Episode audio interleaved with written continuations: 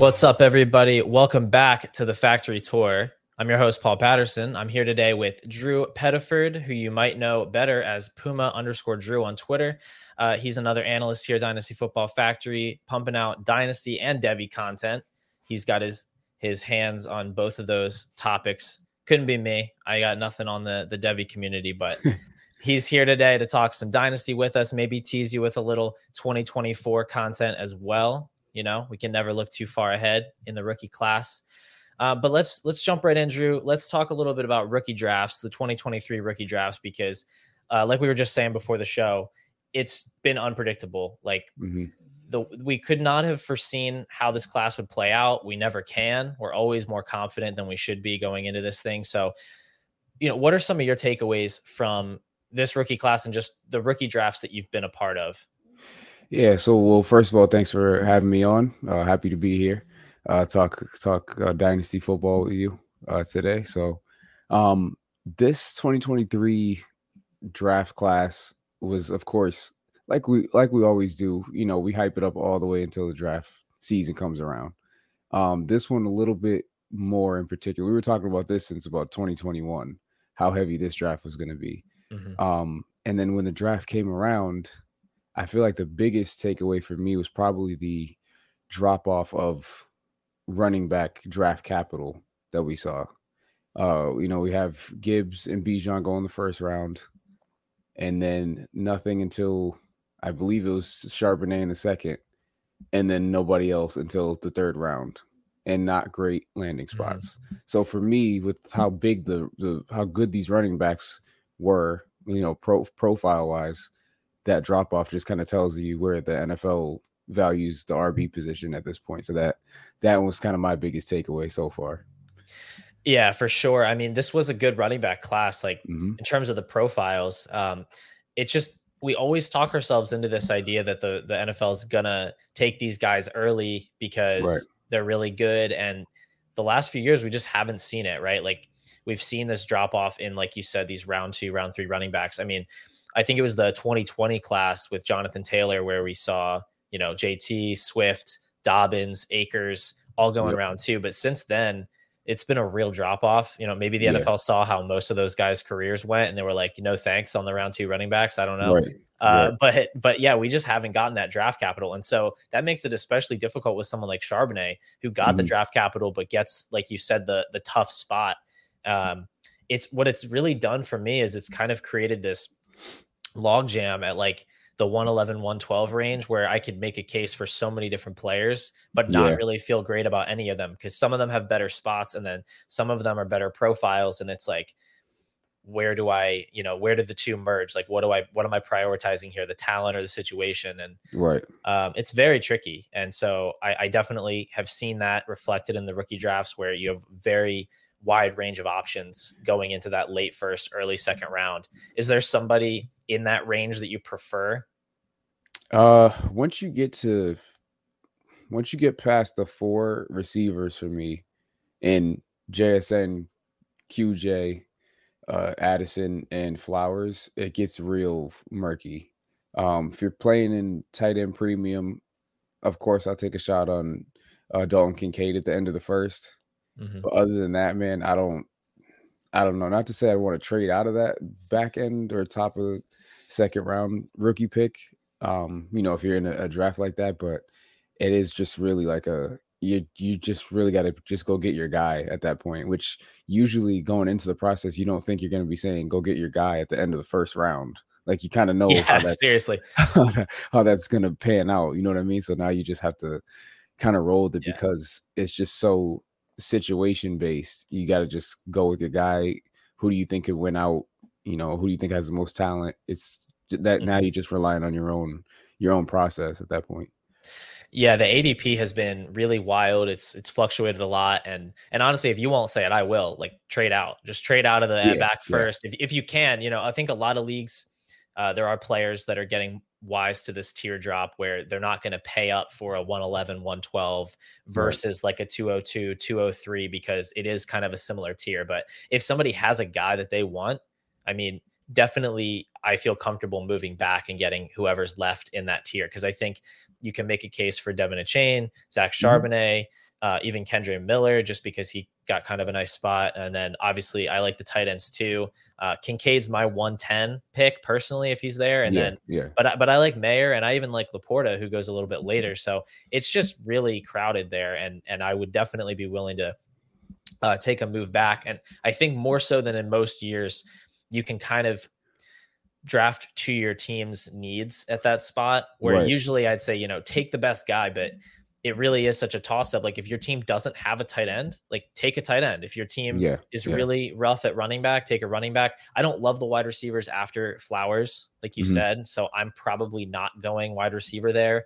My yep. wide receiver five is Marvin Mims, who you can usually get a little later in the second round. Right. Uh, but you know, I've seen arguments for guys like Jonathan Mingo even mm-hmm. in the early second. That's a guy I'm not getting at all. Um, I, I'm just not a fan of the profile. I see the idea with the opportunity there in Carolina, yeah. but I he's just getting pushed up so much for a guy who just I don't see it, you know, in the numbers and in his profile. He's an older player, not as productive. So he's a guy I haven't gotten a single share of through like eight or nine rookie drafts. Is there a guy like that for you where every time you come up on the clock, you know, you just can't press the button on this guy, or, or maybe they've just kind of avoided you based on the picks you've had? Um, Mingo's close up there. Um, another guy, another receiver like that that I've seen myself not really wanting to, to press the button on is uh is Josh Downs. Um, I like Josh Downs as a player. I'm just not, especially if you're if you're contending now. Josh Downs, I feel like, is in the same development scheme as a Anthony Richardson would be. So they have weapons there. They're a run first offense. I don't see where Josh Downs immediately carves out a a uh, a share for himself in that offense right right off the bat. So I'm one of my biggest leagues. I'm you know in a win now window, and mm-hmm. for Josh Downs at that spot, I'm just kind of like uh, he's gonna take a little bit you know, and somebody, some people could say that for JSN because Lockett's there as well in Seattle. Um, but I just, I don't know if he's going to get the the volume right off the bat in that type of offense, especially if we don't know if Anthony Richardson has passing volume like that. If he's, you know, kind of these one of these Konami code uh QB. So I'm just a little, I'm a little nervous about Downs when it comes yeah. to the draft. Yeah, I, t- I totally agree with you there. Actually, I, I think he's a great talent. Um, mm-hmm. It's just such a combination of negative factors with the. Richardson spot, you know, because we don't know if he can even throw basically, and we don't know how much he's going to throw. Probably right. not at a high rate, just based on what we've seen from other Russian quarterbacks. And right, you know, like you said, JSN's in similar spot, but you know, he's a first round pick. He's a superior prospect. He's in yeah. an offense that's going to throw more passes with an established quarterback. So I'm still willing to take the shot on him. I don't think yeah, he's going to I don't think he's going to carry your team in year one necessarily, but he has a better shot to make an impact. Whereas Downs is just he's got a tough path because even even you know two wide receiver sets, you I very think it's very likely you'll still see Alec Pierce and Michael Pittman just because yeah, Pierce is a good blocker. He's more of an outside, you know, field stretcher type. And so you might even see Downs limited on his route percentage, which is not a good thing to see in an offense that's already going to have low volume. Right, right. That's my, my thoughts exactly on Down. And I'm you know, a, big fan of Josh Downs. He was my wide receiver five pre-draft. Um, and it just his landing spot I was just like, oh man, like the landing spot strikes again. You know what I mean? So yeah, sometimes you have to wrong, do that. Sometimes yeah, you just got to be flexible. It's like you can like these guys pre-draft, but then if it doesn't work out, it doesn't work out. You know, right, we gotta right. gotta stay fluid, gotta adjust to the new circumstances. And the thing is with Downs is like if he's good, you can probably still go get him for an achievable like and right. and he's not going to be impossible to get if he flashes some ability, right? Because he's right. not going to be putting up massive production in that offense regardless. So if he looks like a good target earner, you you go make an offer for him. You can yeah. probably still pick him up close to his his current cost. Um, all right, well, perfect. We are not done talking about rookies on this show. Rookies are going to come up throughout this show, but what we're going to do here is we're going to look at things from a different perspective, and we're going to talk about some risers and fallers uh, among the veteran players in the NFL. So, who had their situations change due to the NFL draft? Who's rising? Who's falling? And obviously, we will touch on the rookies that are causing those rises and those falls. Uh, and so, what we want to do here is we're just going to take each player. We'll talk a little bit about their situation, how it's changed, uh, how has their range of outcomes changed, and what's the market doing with these players? And then finally, you know, what is our what is our goal with these players if we have them on our teams or if we don't? Are we buying, selling, holding? What are we doing? And let's just start with some rising players. Uh, Drew, do you have a veteran player that's on the rise after the NFL draft? Yeah, so the first one that, that comes to mind for me, and I wouldn't even call him a, a veteran. Uh, he's only been in the league for a year, but uh, immediately I would think of Rachaad White. Um, they didn't do too much at the in the draft at all when it comes to the running back room. Uh, I believe they brought in Sean Tucker after the draft. They signed him mm-hmm. when the draft was over, so as a free agent. Um, so we don't know the story with Sean Tucker's eh, uh, any of his tape, his co- combine that he did, his uh, his health, any of that, any of that stuff. So that's kind of a wild card. So I'm not really considering that, factoring that in right now. Um, Rachaad White's a good player. I like him. I liked him last year in 2022 coming out, and I think he has uh, a really good opportunity to finish. Um, you know, in, honestly in the top 15 uh, next year for for running backs, just based off of volume and being the only show in town, and bringing in Baker Mayfield uh, to play QB. We know he's not running any type of high powered, you know, high octane mm-hmm. passing passing offense. Um, but even if they do, if they want to dial it up a little bit and let him sling the rock, Rachaad White's uh, a really good pass catcher. Um, so I I like that they didn't do anything for his fantasy, you know, for his fantasy outlook, of course. Um, and he's young. He he showed a lot of flash last year. Uh, big stiff arm and one of those one of those highlights we saw uh, in the middle of the season once he got that that role when Leonard Fournette was out. So uh, I think he's a big winner after the draft. Um, and I love his spot. I'm looking to I'm actually looking to trade for him a little bit uh, right now before the before the season and summer camp. I mean the uh, uh, off season camps get rolling. So yeah, I don't think you can disagree with Rachaad White being a winner. You know, they didn't draft a single running back. Leonard Fournette still hanging out on the on the waiver wire, and yep. they seem comfortable at the moment uh, with just Rachaad White. Uh, Chase Edmonds, I believe, is on the roster, and then That's right, yep. Sean Tucker, who they signed as an undrafted free agent. I like him honestly. I've been picking him up in rookie drafts, like 4th mm-hmm. round, because I did like his profile, and it's yeah, possible yeah. he fell out of the draft due to his medical concerns. But you certainly can't factor in a UDFA as like a significant threat uh, to an incumbent running back. So that's all projection at this point. Right now, Rachaad White looks like the clear leader in the clubhouse.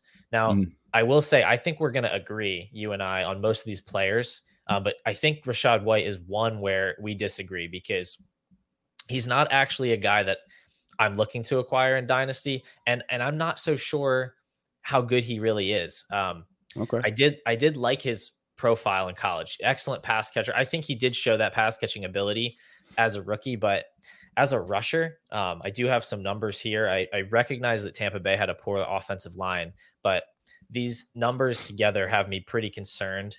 Uh, his rushing grade, I believe this is per PFF. I forgot to write it down. Uh, 53rd out of 60 qualified running backs. His yards after contact per attempt was 58th. Uh, explosive run percentage 57th. And then his rushing yards over expected per attempt 42nd out of 48 qualified running backs. Mm. And so what I'm looking at there is a guy who's maybe not so strong as a rusher. Um, and I'm, I'm kind of concerned just in that offense under Baker Mayfield where it isn't going to be a high powered offense yep. and you're also not going to be that afraid of the passing game necessarily. Right. Uh, you know, how is that efficiency going to work out? I still think he has a great shot to get a lot of volume. It's just the kind of guy that I'm not eager to bet on in dynasty where the mm. projection mm. is so fragile, right? Mm. Like players where I feel like their volume is earned, I'm more willing to go in and buy those players where right. this is a situation where I feel like volume is being given more so than earned. And so that makes me wary. I think for redraft, he's he's probably a nice pick because like you said, there's nobody there and he is going to get a lot of touches. But yeah, any thoughts on that? Like any concern about him, just his rushing ability, and if that could affect him, you know, in the near term or the long term? Yeah, definitely. You brought out you brought out a good point, especially with those the numbers from from PFF. He's not, you know, not the purest runner, not efficient. Um, I just don't. He's he's young, and so is that. Not, I wouldn't say the offense is young, but they're gonna i just feel like his volume is gonna stick around for a while enough so that he'll get enough volume and can hopefully improve on that the offensive line was bad last year it's a tom brady led offense uh, i think if they make you know some changes to that to that team. I don't know what they're going to do with the receivers long term, but I do like his his outlook. Maybe in a you know a dynasty running back window, the next two three years.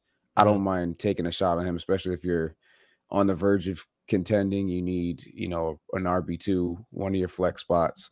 I don't mind taking a shot on Rachaad White based on his volume, but I do agree with you that he's not he's not going to turn into one of these like earned volume type of guys, like you said. He's kind of just going to get it because they don't have anybody else and they need him to carry the load. Because we we all know at this point Chase Edmonds is not a viable option in, yeah. in any spot he's been in. We've we've given him a couple chances now in the past two three seasons. So, um, but yeah, I, I I don't think he's any like a, a pure rusher like you you were saying. The numbers show it, but uh, I do like his his upside based on based on that team that he's on right now, being by himself. Yeah, I, I think his his price is still palatable. You know, uh, he saw a little spike after the draft up to RB twenty, but for whatever mm-hmm. reason, uh, this is per keep trade cut. For whatever reason, he's down to RB twenty four again as of today, okay. which is right around where he was pre draft. Um, so I don't think he's he's not cost prohibitive by any means. Like you can go mm-hmm. out and get a guy valued RB twenty four. That's not that expensive a buy in dynasty. I will say I would probably wait just because it's only May and yeah. you don't have any needs in May. So you don't need to go get him because you need a running back. And if they do re sign Leonard Fournette, they bring in Ezekiel Elliott. Um, right. Whether or not you think that will affect the projection significantly, that is going to affect the market's perception of him mm-hmm. as a player. And so if you see them bring in some dusty veteran, that's my, that might be when you want to go out and shoot your offers for Rachaad White. Right. Um, my last bit of pushback on White is just what I see coming for this offense because Tampa was second in running back targets last season with 147. Uh, they were also first in pass attempts, first in plays per game, and first in pass rate. And so, you know, that's the Tom Brady effect. That's how he wants yeah. to run his yeah. offense. And so I'm concerned with just how the volume's going to look in that post Brady offense with either Mayfield or if they end up going with Kyle Trask or something. Yep. You know, what's that going to look like? I, the the raw volume could come down. That's true. Which is going to really hurt the the bottom line. But to me, I mean, he looks like what you said, probably an RB two projection due to volume, and um, if he gets enough volume, he's still going to produce. So certainly not a bad guy to pick up. He certainly is winning from the draft. Can't agree. I can't disagree with you there. I'm going to go ahead and jump to a guy who I think is in kind of a similar situation, uh, which is Tony Pollard. Uh, he's oh, another yeah. draft winner where he, he's got kind of a vacant depth chart behind him. It's Tony Pollard, followed by Malik Davis, followed by Ronald Jones, and followed by Deuce Vaughn. If you think, you know, he can play running back. I am not sure yeah. if five foot five, he's really a threat. Seems like more of a special teams player, but right, regardless, right. Pollard's got nothing behind him. The difference for me with Pollard is just that I think his volume is earned. Like I think he pushed his way into a role last season that he's not giving up. And I think he is an elite player, like all around. And so mm-hmm. I think he, it's wheels up for Pollard. Like I'm looking at him with kind of a top five ceiling this mm-hmm. season. Mm-hmm. And and I think he's worthy of RB1 consideration in Dynasty. Where are you at with Pollard post draft? Yeah, so I mean, pre-draft, I was in love with Tony Pollard. As soon as they cut Zeke, you know, price went up, and then as soon as was, the draft was over, price went up again. Um, I 100% agree with you on this player. He definitely has top five potential in Dynasty. Um, it's a mixture of volume base plus he's really like that. He's he's good. He's a really good player. Um, you know, the former receiver and then once you convert a receiver to a running back in dynasty, if you're playing PPR, which everybody is at this point in, in fantasy football, that's a that's a dangerous player on that on that Dallas Cowboys uh, offense. Their O line, they're scoring a ton of points. They're top five in points scored past three seasons. Um, that's like you just said. That's it's wheels up, and they're we're not we're not going to talk about Ronald Jones, Malik Davis, no. and and Deuce Vaughn. Like I'm sorry, the Deuce Vaughn story is great. It really like it really is. I'm rooting for the guy. I'm a Cowboys fan myself, so I'm rooting for the guy.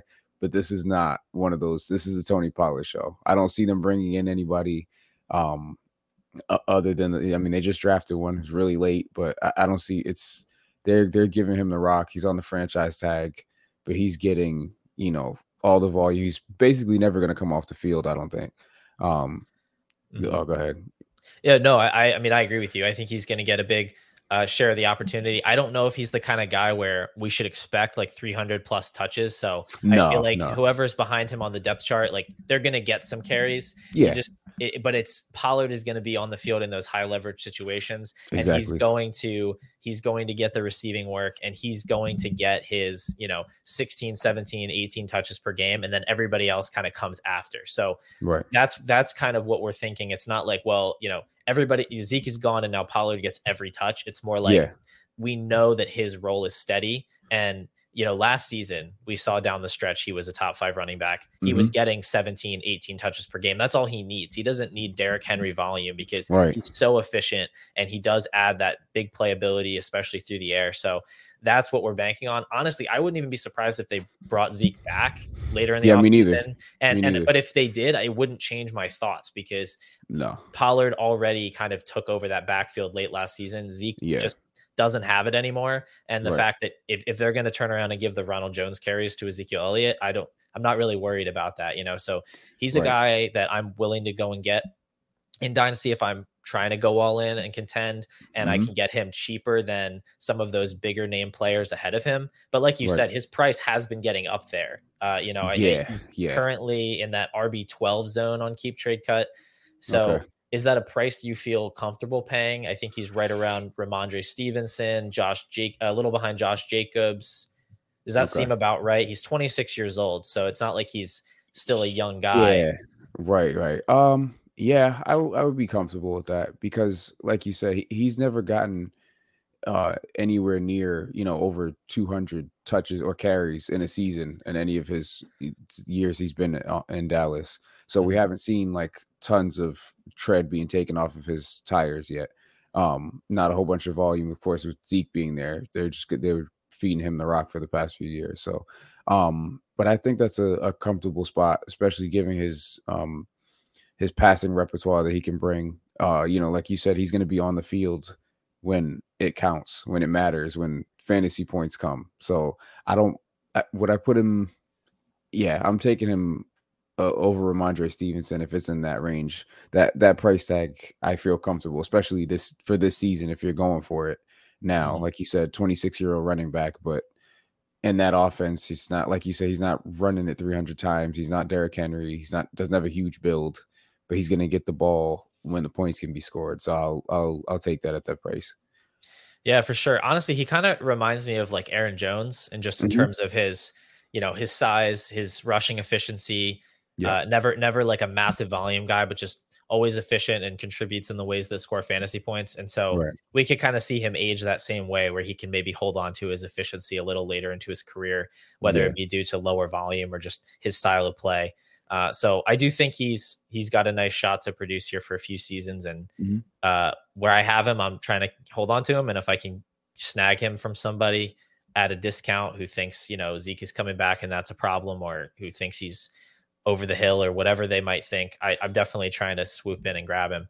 Yeah, I have seen some people be a little nervous that if Zeke comes back, what do I do with TP now? And I'm like, guys, they let him go for re- obviously for money reasons, but they see something in Tony Pollard. Obviously, they franchise tag him, so long term might not be the you know might not be the direction Cowboys go in. But if you want a solid running back that's going to get you points immediately, Tony Pollard is the guy you should be targeting. So, yeah, and and with the franchise tag, it's like he is on a one year deal in Dallas, but it, mm-hmm. he's he's shown his talent to such a degree that it's like I guess I'm just not that worried about what's going to happen next. No, it's like he's no. kind of proven himself. So that's where I see it as differently to someone like Rachaad White. And not that they're the same value or anything, mm but just where I see it differently where he's going to get a role somewhere right. as like right. a as a like a lead back because he has shown it last season, I think, and what he'll do this season. It's like he he'll land on his feet wherever he is if he's not in Dallas. He's yeah. going to find a spot. Uh, whereas some of these other running backs, it's just a little bit more fragile. That's why we're always seeing running backs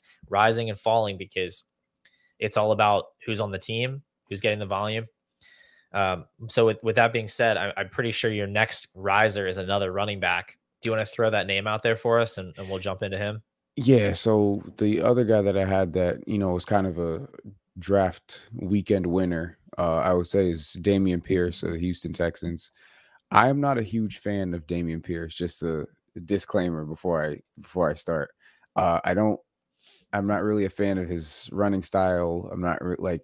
I don't think he doesn't do much for me when it comes to, you know, fantasy outlook in dynasty. Um, however, in this offense with a new quarterback, with not really adding too much in that running back room, uh, he's his price or his you know arc, I should say, from last year kind of stays the same. He got the volume, he got a ton of yards last year. He played really well for his rookie season.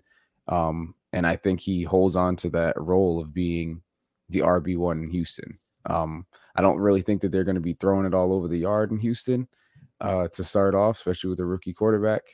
Um, so I think his his price kind of holds. Um, I traded him away when I, I, drafted him last year in the rookie draft. Traded him away for a, a 2023 first.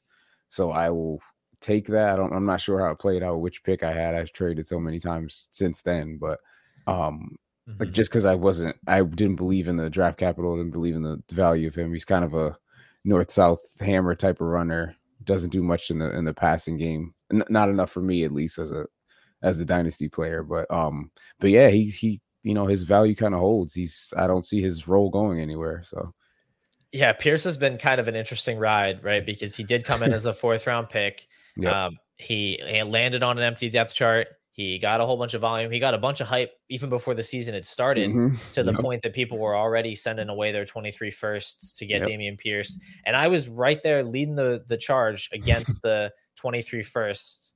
Oh, there's my cat trying to get into the show. Um, leading the charge on, you know, don't trade a 2023 first for Dameon Pierce. And now I'm looking here at the late first in 2023 and I'm wondering, was I actually right?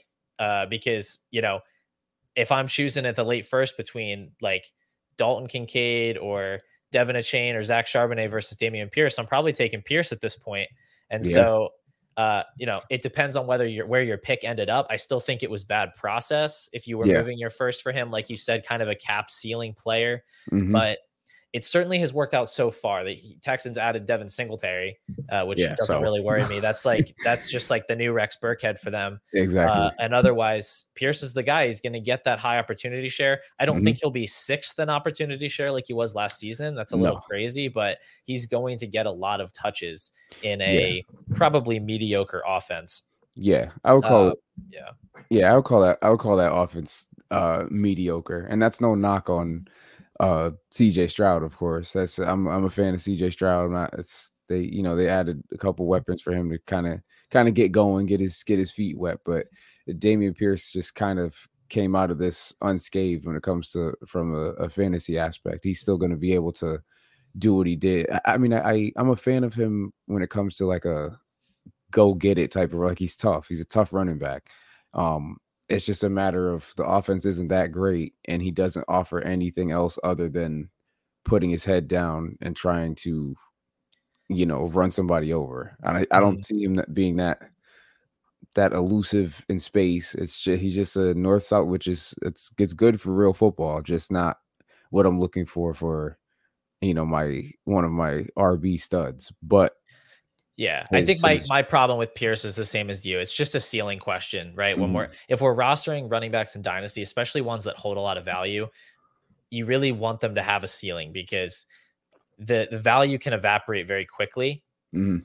And and so there's an opportunity cost to holding these running backs where that value can go up in smoke. So you better be getting something valuable out of it while you hold that player on your roster. And with Pierce, it's just hard to envision something better than like high end RB2 production because mm-hmm. he caps out at like a 10% target share at best.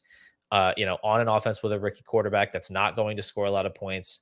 Yep. So it's it's tough, you know, at his cost where he's going around RB 16, RB 17.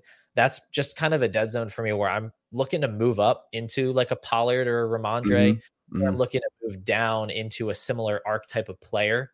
Right uh, like like the guy that I'm about to talk about, which is Isaiah Pacheco. I'll talk about him in a second. But is there anything else you wanted to add on Pierce? Yeah, I would just say if you're in the in the space and you're on your team where you are looking for a running back, like you need a guy. I think that this is somebody you should be targeting, somebody you can be targeting if you're looking to make a playoff run, make any type of, you know, move towards a championship, and this is I'm not saying this as a, a top 12 guy. He's just a piece that will get volume and that'll get you points. Similar to um, the running back I was talking about earlier. You know, it's not going to be somebody that's you know going to be a world beater, but their their values is somewhat insulated on a on a volume basis. Yeah, my, I agree with you that they can definitely contribute to contending teams. My problem with these RB2 types is always just that by midseason, we see so many running backs pop up that yep. are doing similar things. You know, like you think of like a D'Onta Foreman last season, right. where that's a guy you could have just flipped a third round pick for and yep. and now you're getting similar production to that like mid-range RB2 and so that's why I'm always kind of hesitant to be heavily invested in any of these RB2 types because I feel like there are other ways to manufacture that production that don't yeah. involve giving away kind of high-end assets right um, but right. but if you it's all it's always about acquisition cost but if you can get him and and feel good about your RB2 spot that's certainly there's certainly worse players to have there yeah, um, yeah. He exactly. just yeah, he just kind of him personally. He he's he still has the keys in Houston, so exactly for still whatever that's worth. Yeah. and it seems like Isaiah Pacheco has the keys in Kansas City. Mm-hmm, this mm-hmm. was another guy, a rookie last season, seventh rounder, who made a name for himself.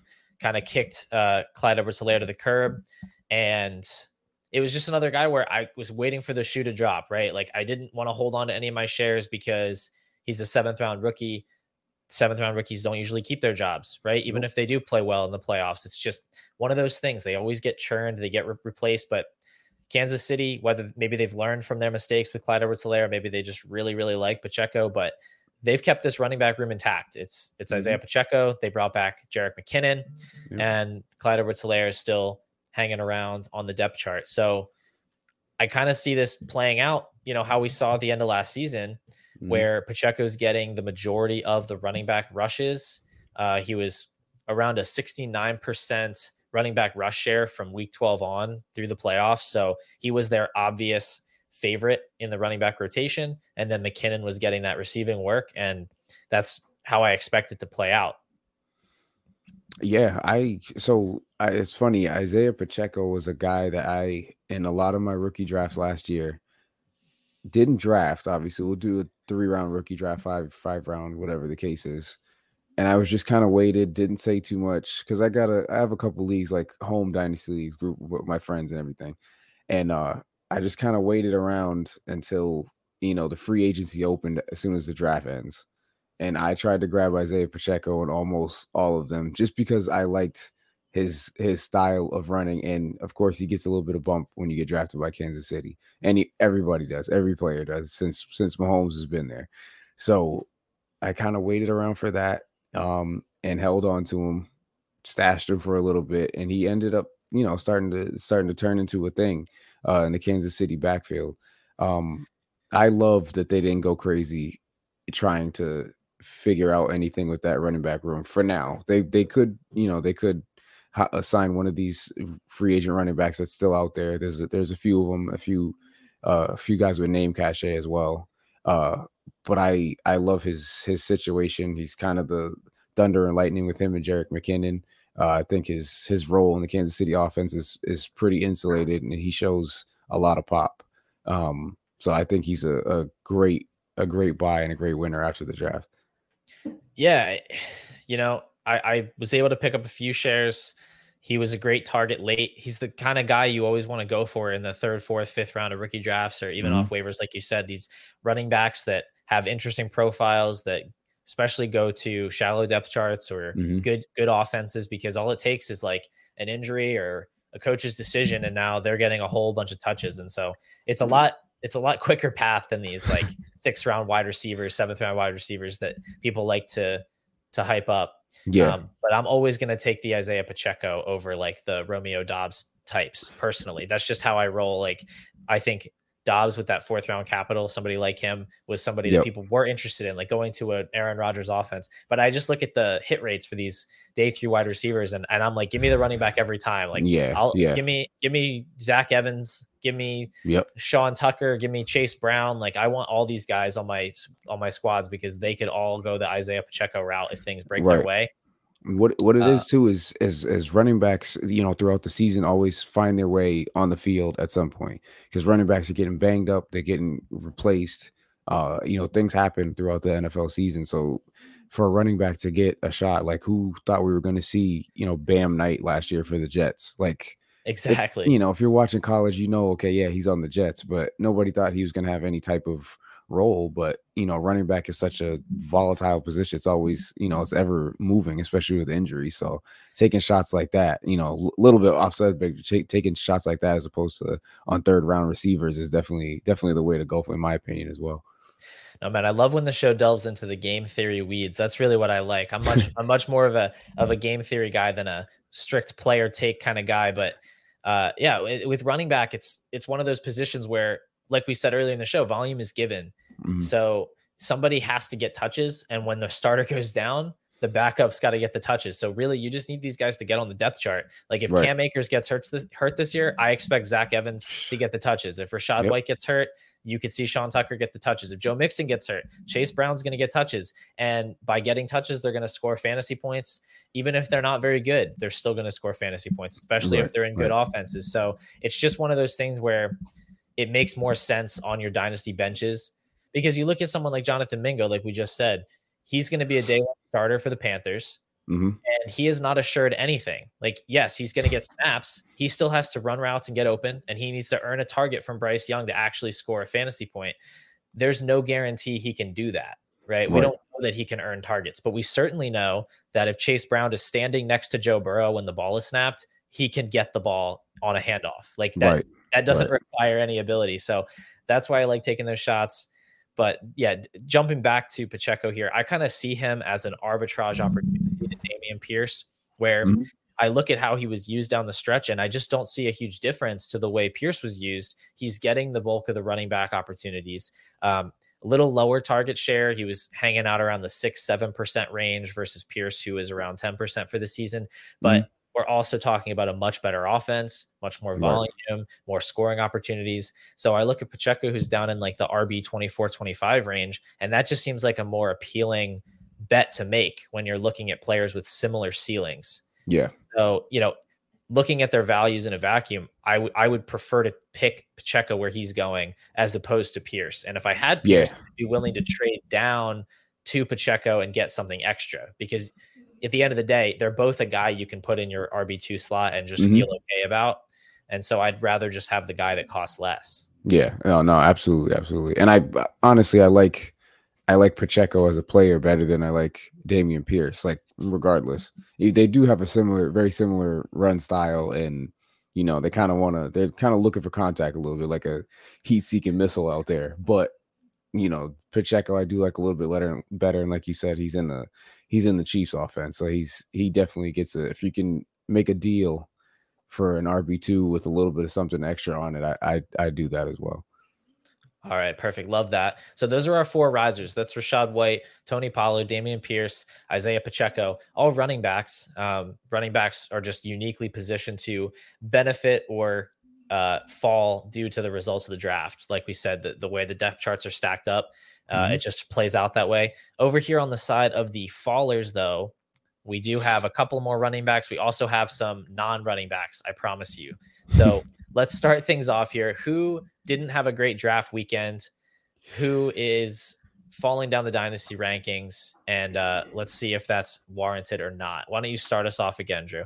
Uh, yeah. So first guy that came to mind after the draft uh, was Kenneth Walker, uh, running back for uh, Seattle Seahawks.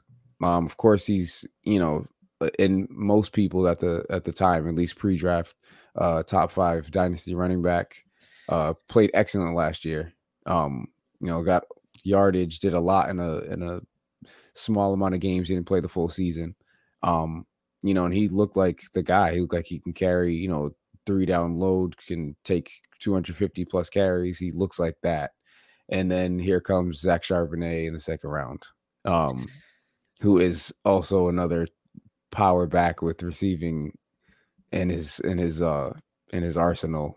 So right off the bat, that's two potential. You could you could say for either of those players, it's kind of just like you know putting two two magnets on the, on the opposite ends, right? Just watch them go like you know what I mean. Like it's just not it's mm-hmm. not good for for us as dynasty players. It's not it's not a good landing spot for Charbonnet and for Kenneth Walker's ceiling. It gets it gets capped, especially you know this year right off the bat because in the NFL, especially based on how we saw them draft running backs in the draft, if they're taking one in the second round, he was the third running back off the board. They're going to use him. It's Pete Carroll. It's Seattle. They're going to run the ball, um, and they're going to pass the ball to Charbonnet and let Kenneth Walker do all the running and do a little bit more of the dirty work, which it, that's what it looks like it's going to be for me. Um, so I just yeah, Kenneth Walker takes takes a bit of a hit here after the 2023 draft. Yeah, for sure. He's got to be one of your biggest fallers, especially because he's falling from such a great height. Uh, he yeah. was RB4 on Keep Trade Cut prior to the draft. He's currently at RB8. I think that's still too high personally.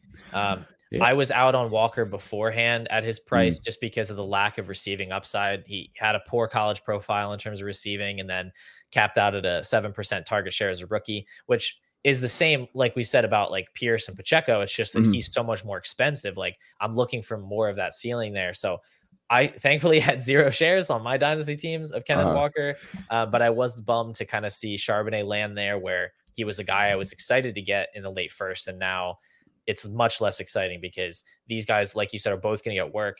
It's unlikely that either one of them is going to overtake the other completely. So right. we're looking at a situation where, you know, maybe you have two RB2s, but you're not going to get RB1 production out of either guy without an injury to the other. It's kind of right. like a worse version of Aaron Jones and AJ Dillon in my mind. Yeah. Because because like the skill sets are kind of like crisscrossed where like at least with Aaron Jones, he's efficient and he has the pass catching. But mm-hmm. in in yeah, in Seattle, it's like Kenneth Walker's the efficient runner, and then Charbonnet has the pass catching, and so it's kind of like both guys, both of these guys have something to bring to the table, but neither of them is going to be able to do enough on their volume to really stand out. Yeah, yeah, uh, definitely. Uh, yeah, so it's yeah, I I struggle to see the upside for either guy at this point. I think Charbonnet will play the third downs. He might get some short yardage. Walker's yeah. still going to be their their main rusher, I would assume, just due to his explosive ability. Mm-hmm. But man, yeah, I, he's a he's a home run hitter, man. So like they're they're definitely like this is written on the walls, like it's writing on the walls, I should say, that they're 100% using this as a tandem. But like these are their two guys. It's not the Kenneth Walker show, which is why it sucks that this happened because a lot of us were thinking this would be the Kenneth Walker show. They have all the receivers. They just drafted JSN. They re-upped Geno Smith. You know, they have Metcalf and Lockett still. Like, okay, this is looking like it's going to be his, you know, his show, his backfield. And they're telling us right off, especially with the draft capital, like, nope, that's not going to happen. We're gonna, we'd rather play, you know, play it smart, save these guys for the long haul, and do a actual committee like a 50-50 split committee. I think I could just I could see it now. That's what's gonna happen. So yeah, that hits it hits hard. So if you have Walker on your dynasty team, what what's the next move? Oh man, so this is personal for me because I have him on my dynasty team. So I haven't done I haven't done anything yet. Um, I have so I have in one of my leagues I have Breece and Kenneth Walker. So I thought I was last year I was you know I I got Breece at this this off season during during the injury you know in probably January I think. Mm-hmm.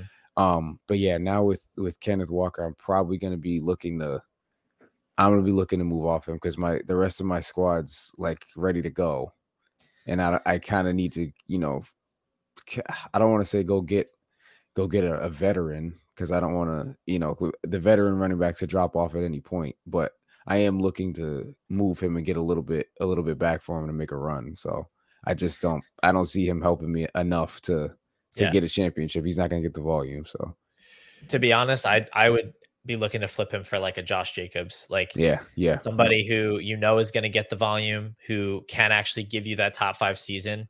Mm-hmm. Uh, because with Walker at this point, it's like he is young, but the the allure of these young running back, these young elite running backs is the elite part, right? Like being young right. is fine, but there are a lot of young running backs. It's it's the young running backs that have clear runway to elite production, you know, like a right, Breece Hall, right. like a Jahmyr Gibbs now, like a Bijan Robinson, and and Walker doesn't have that now. Like he no. is sharing a backfield with Charbonnet for the next several years, barring a trade or something, and mm. so with a guy that already didn't have the pass catching juice that we are looking for, I I'm just I'm jumping off the like if okay if i had him on my team i would be jumping off of this sinking ship. I would yeah. be and, and, it sucks to sell low. Like it really sucks to have something somebody worth the rb4 price last week and now you're selling him for josh jacobs and right that's right. that's miserable. But at the same time i think we could see his value his value depressed even further as people start to actually wrap their heads around what the situation is going to be here in seattle.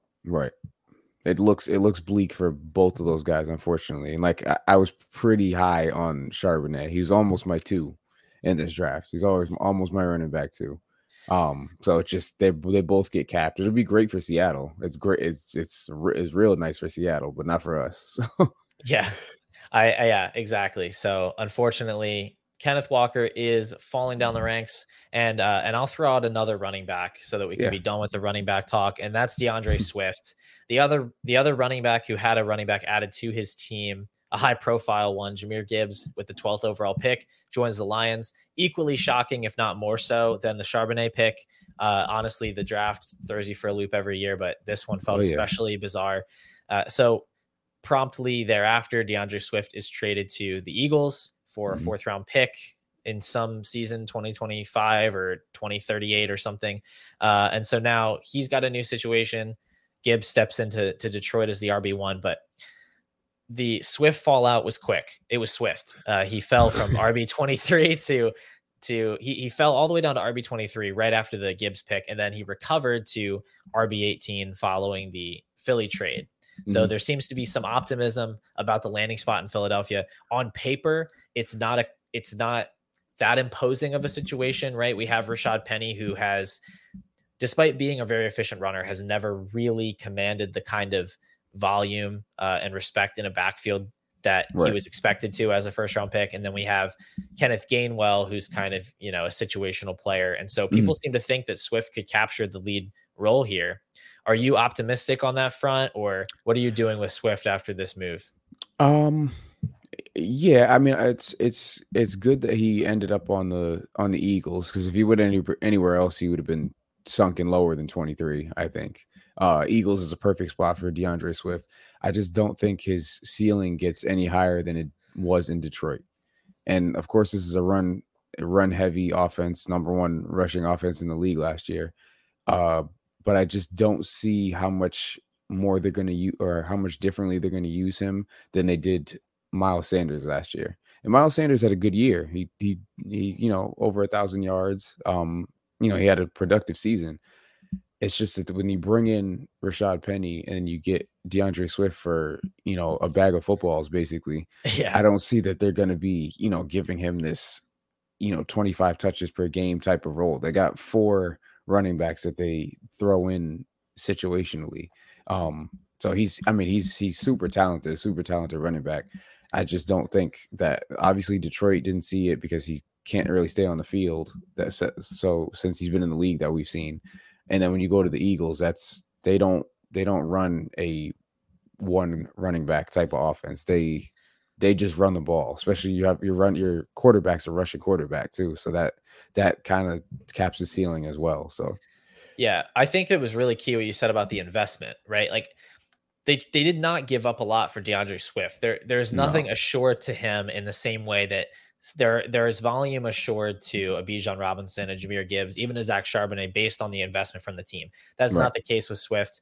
And honestly, I I don't really like the spot. I, it's definitely better than Detroit, mm. but mm. you know we're looking at a team that was dead last in running back targets last season, right? Uh, and that's largely due to the mobile quarterback. It's also just due to the the way this offense runs. Mm-hmm. You know, Sanders and Gainwell can catch the ball. Like it, it, wasn't a personnel issue. It was definitely a deliberate choice. Right. Um, they don't throw it to the running back. yeah. And so that's Swift's bread and butter, right? You know, in Detroit, yeah, yeah. he was able to get that 15, 17% target share. And that's really where he scored his points. He can succeed as a rusher in certain situations, although I do think he has some deficiencies in that department. Yeah. Um, but but Rashad Penny for my money, is a much better rusher of the football. And honestly, I think he's set to get more of that early down work that Miles Sanders got, where I think Swift is going to be kind of a Kenny Gainwell plus. Like I think mm. he's he's going to rotate in uh, more so on third downs in some schemed up plays, the way he was kind of used in Detroit last season later on, where his usage was very precise. Like his targets per route run was really, really high because they were only letting him on the field when they wanted to scheme up a wheel route or whatever for him. And right. that's kind of what I expect, but more of like a lesser version, just because, like I said, the offense doesn't really run through the running backs in the same way that it did in Detroit. So this is a situation where I'm jumping off the ship and I did have some Swift and mm-hmm. I'm I am I'm out. I, I really liked his upside as a receiver, but I don't see it for him in Philly. Yeah, no, I'm I'm out on Swift too. I was not you know, like I said, I, I, wasn't really in on him in Detroit. He just he can't stay on the field. They don't seem to even when he's on the field, they don't seem to use him as much as his price tag would indicate that he's gonna that he's being used or is going to be used. Um, so now in in Philly, you know, it's kind of yeah, he'll get his he'll have his days, I'm sure, just like every you know every Philly running back will here and there. But I'm I'm out. I'm gonna try to sell him to the highest bidder, basically somebody who does believe that he's gonna get you know get the workload and get uh you know receiving work or whatever the case may be in Philadelphia. Yeah, that's that's so important because there are people in your leagues that are still going to be Swift believers. There's some mm-hmm. anchoring mm-hmm. bias there where he was viewed as such a good prospect. He did enough through his first several seasons for people to really buy in on that upside, that mm-hmm. RB1 upside. I was one of them. I thought, you know, if he could put together a full season, he has the target earning ability where he could be a top five running back for a season. Yeah. But yeah. I think we've seen enough chinks in the armor at this point where we should not expect that. I don't think a running back one season is even in the range of outcomes in Philadelphia. So, mm. yeah, I'm out. I'm, I'm trying to either package him up to get an elite asset at, at running back or any position. Um, yeah. you know, kind of a high end throw in basically. Uh, if you can still get like a 2024 first rounder, you need to take that and run. Oh um, yeah, absolutely. Yeah. Absolutely. Or you or you can trade down, you know, out of that range into a lower end running back and yep. pick up something extra. But I really don't want to be holding on to DeAndre Swift when the season comes because I think people are going to be disappointed with the way that he's utilized in this offense. Yeah, for sure. All right, so that's depressing. Uh, let's jump on to another falling player. Who else is seeing their value drop post draft? Uh, I got another guy, uh, wide receiver. So we're done, like you said, we're done with the running backs. Uh, Rashod Bateman, wide, wide receiver of the Baltimore Ravens, uh, coming off of a injury laden season. You know, didn't know what we were doing with Lamar Jackson. He's locked up. Then they add, or before this, they add uh, Odell Beckham Jr. and they draft Zay Flowers. Um, it just does not look promising for Rashod Bateman's target share in this offense. Um, it's still going to be a run first offense. I don't know if it's going to be as run heavy as we've seen in the past uh, because now Lamar Jackson actually has weapons to throw to. Um, and Bateman is one of those weapons. It's just not like after drafting Zay Flowers, that's basically replacing what Marquise Brown did, but I think yeah. we have a little bit of a higher ceiling and trajectory on Zay Flowers from what we've seen, at least at least in my opinion, over over Hollywood Brown. Um, and you add a guy like OBJ, he's not going to be there for forever. Of course, he's he's a vet and a, a nice addition to the offense, but Bateman, I just don't see. We haven't, we just haven't seen it and coming into the season, it's like, okay, well, he we might be able to maybe he'll be that guy. And the Ravens are telling us, like, yeah, he's a guy. He's not going to be the guy. We brought in right. two more rece- Yeah, we brought in two more receivers. So he's essentially the fourth passing option in this offense when you consider Mark Andrews being the one. Um, so I just think he takes a major hit. I have him in one of my leagues as well, trying to figure out how to get out of this because I'm probably out on Rashod Bateman, unfortunately. But he, I think he takes a, a, massive hit after the draft. Yeah, it's a tough guy to know what to do with because, like, at least with someone like Swift, he still holds a lot of residual value for people because we've seen stuff before and right. he still kind of looks like a guy who could get volume so you can you can sell it to certain managers but Bateman's kind of a tough sell it's like well we've never seen him have sustained success he's in the same situation where he didn't have success, but he has more competition. It's right. it's very tough. Like I, I liked him as a prospect, and then he's kind of struggled due to some circumstances outside of his concern with injuries and just the mm. offense being dysfunctional in general. But yeah, it's tough. There's so much competition there now with Flowers, Mark Andrews, OBJ. It's it's really crowded. And generally, I don't worry too much about crowded wide receiver rooms because mm. I believe talent wins out. It's just the issue is we don't actually know if Bateman's the kind of talent that will win out. And right. if it does win out, we don't actually know what the ceiling is because this has been a run first offense and will, like you said, probably stay a run first offense, even if the volume goes up a tick. Uh, yeah. it's, it's not likely to be, you know, an above average team in terms of pass attempts. So it's a combination of low floor and low ceiling that just makes him kind of unexciting. You yeah. Know, the, the, best yeah. case scenario is kind of like, okay, he's everything we expected. And congratulations, you get the wide receiver 18 in points per game. It's like, okay, I guess right. so. Like, right, that's fine. Yeah. Uh, yeah. Even but, if this turns successful for him, like what is Rashod Bateman and successful? What does that look like fantasy points wise? Like you said, like okay, he's gonna be, you know, he'll get some points for you, but what we thought he was gonna be coming out of the draft, especially like I loved Rashod Bateman, you know, analytically watching his tape, I thought he was a great receiver. Mm-hmm. And when he went to Baltimore, I was like, eh, okay, well, I guess they need a guy. They don't have too many weapons. Yeah. And then we just still have not seen it. And the Ravens are telling us they're pretty unsure about it too. So I'm yeah. not uh, unfor- unfortunately for Bateman, that's not that's not somebody I'm gonna be targeting, and it's somebody I'm gonna be trying to move off of. Maybe go, yeah, go go up and get some someone else, or like you were saying, trade down and add something on it because he's not he's not gonna be. I don't even know where you put him in your line. Like he can't be your wide receiver three. I wouldn't.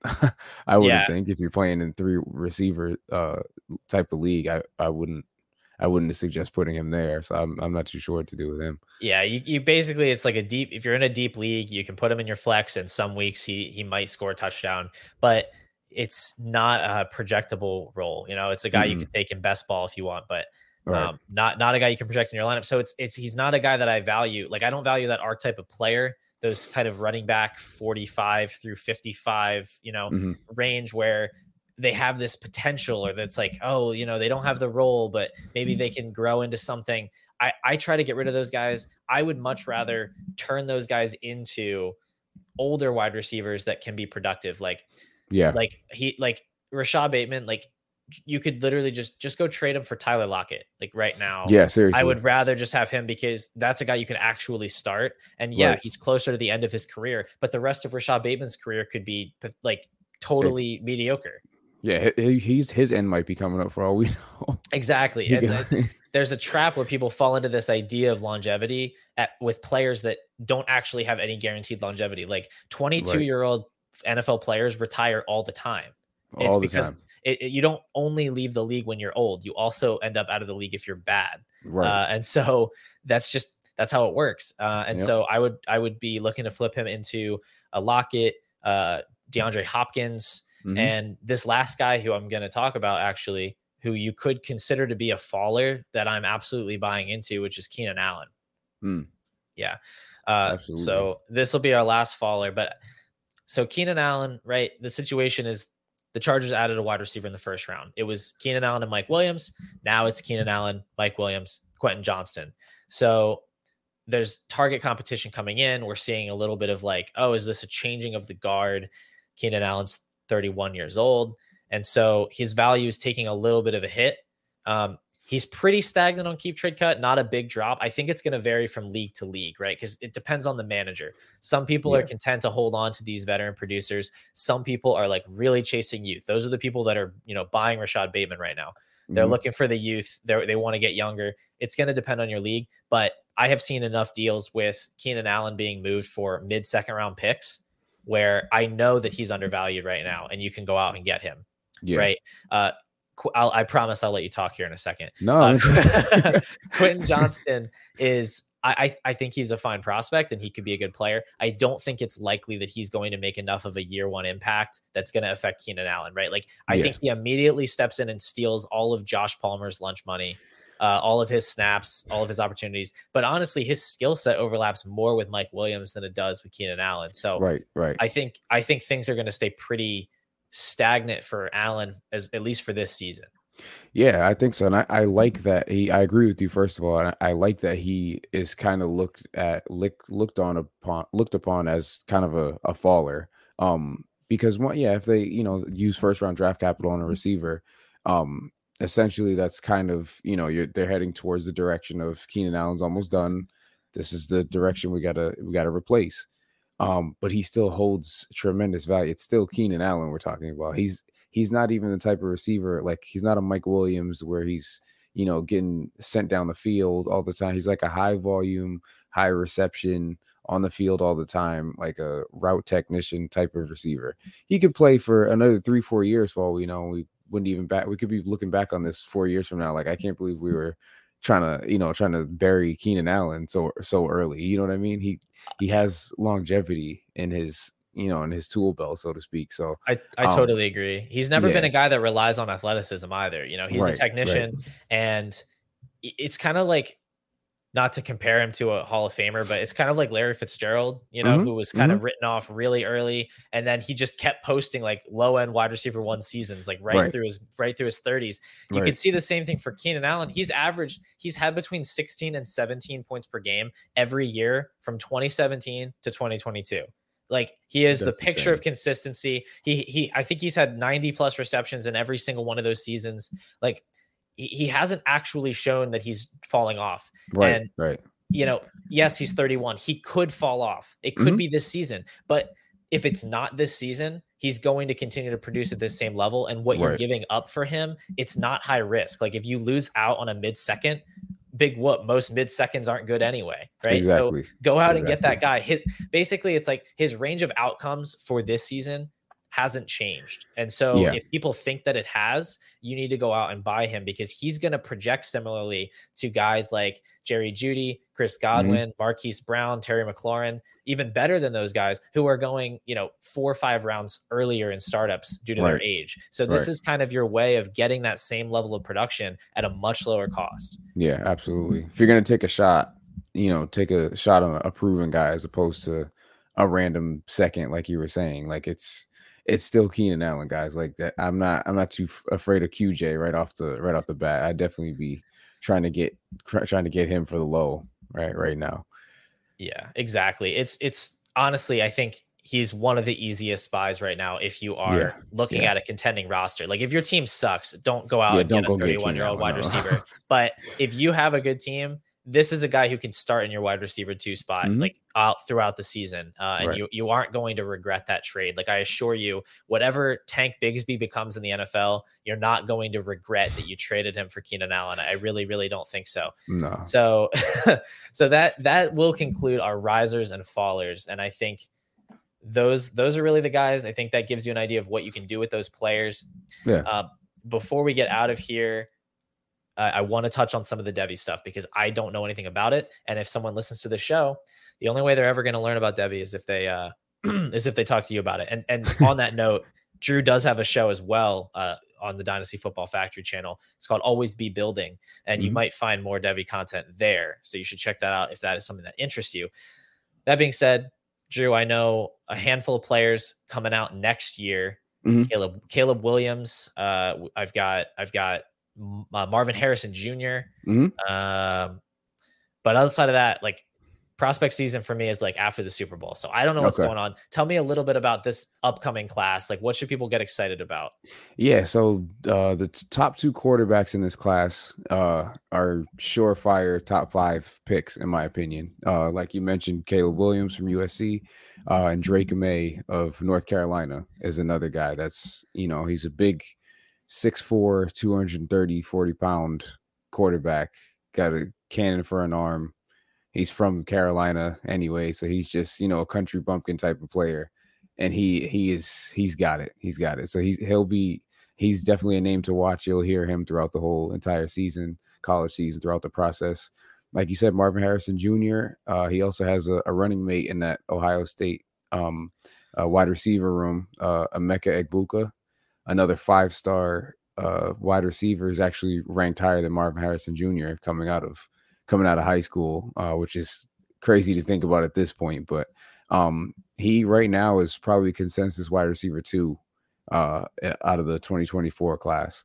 Um, and then probably the next biggest name I would say is uh, Georgia's tight end Brock Bowers, um, who was playing alongside Darnell Washington last year uh, at at Georgia, but he was the Darnell Washington was kind of the like he he even says it himself. He's the offensive lineman slash tight end because of how how big he is. Didn't get a whole bunch of targets or receptions or anything, but Brock Bowers is probably one of the greatest tight end prospects we've will ever see coming out of the coming out of the draft. Uh, he's got you know everything you want out of a tight end. He's super athletic, uh, can make you know circus catches. He's gonna be he's gonna be like immediately gonna be a top twelve uh, uh tight end in dynasty. Um, so he's he's definitely a high name. There's, there's also some good some good running backs. Uh, TreVeyon Henderson from Ohio State.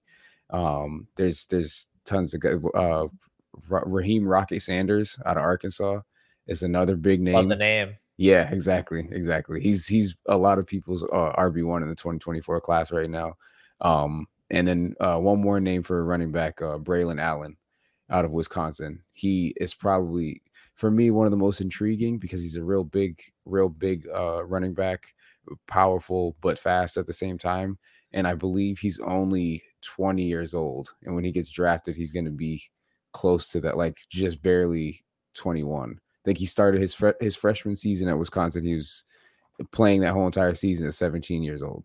So wow. he's yeah. So and he's you know he's big and can run through people. He's a, he's a scary running back. So there's a there's a lot of there's a lot of talent in this draft. It's it's not only top, you know front end loaded, but there's some names we'll start to hear throughout the uh throughout you know watching spring games, uh you know watching you know Texas and Archie Manning and all that stuff. Obviously, this is not his draft class, but uh, the guy that's ahead of him right now, Quinn Ewers, who's you know one of the greatest QB prospects, uh, you know, analytically and, and five star rating type of guys uh, that we've seen since he's he's up there with you know with excuse me, with Trevor Lawrence and Justin Fields when it comes to that that aspect of of you know ranking players and rating them. So there's definitely a lot of talent. You know, of course, like you said, every time it, changes once the draft comes, and we're like, oh man, this wasn't the greatest class that we thought it was going to be. Right. But, it's like but, a vicious cycle, isn't it's it? It's a vicious yeah. cycle, yeah. But there's there's definitely you know some some cachet